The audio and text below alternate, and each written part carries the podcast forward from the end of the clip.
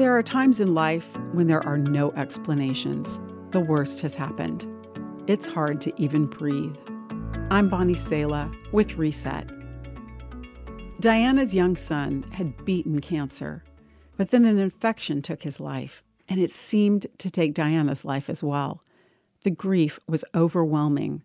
Diana said, I can't go on, and crawled into bed.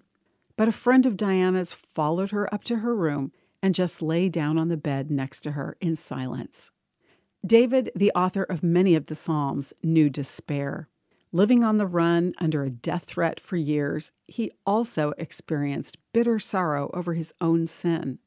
I would have fainted unless I had believed to see the goodness of the Lord in the land of the living, he wrote. But David didn't give up on the nature of God in pain or grief.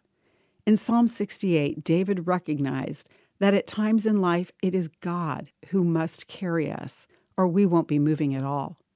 Praise the Lord, praise God our Savior, Psalm 68 19 reads, For each day he carries us in his arms. Or as another translation puts it, Blessed be the Lord who daily bears us up. This is how we can pray for those we love in the very worst of times. We can ask God to carry them gently according to his great love. The words of Psalms 138 8 tell what is sure the Lord will work out his plans for my life or for the life of one you love. For your faithful love endures, O Lord, endures forever.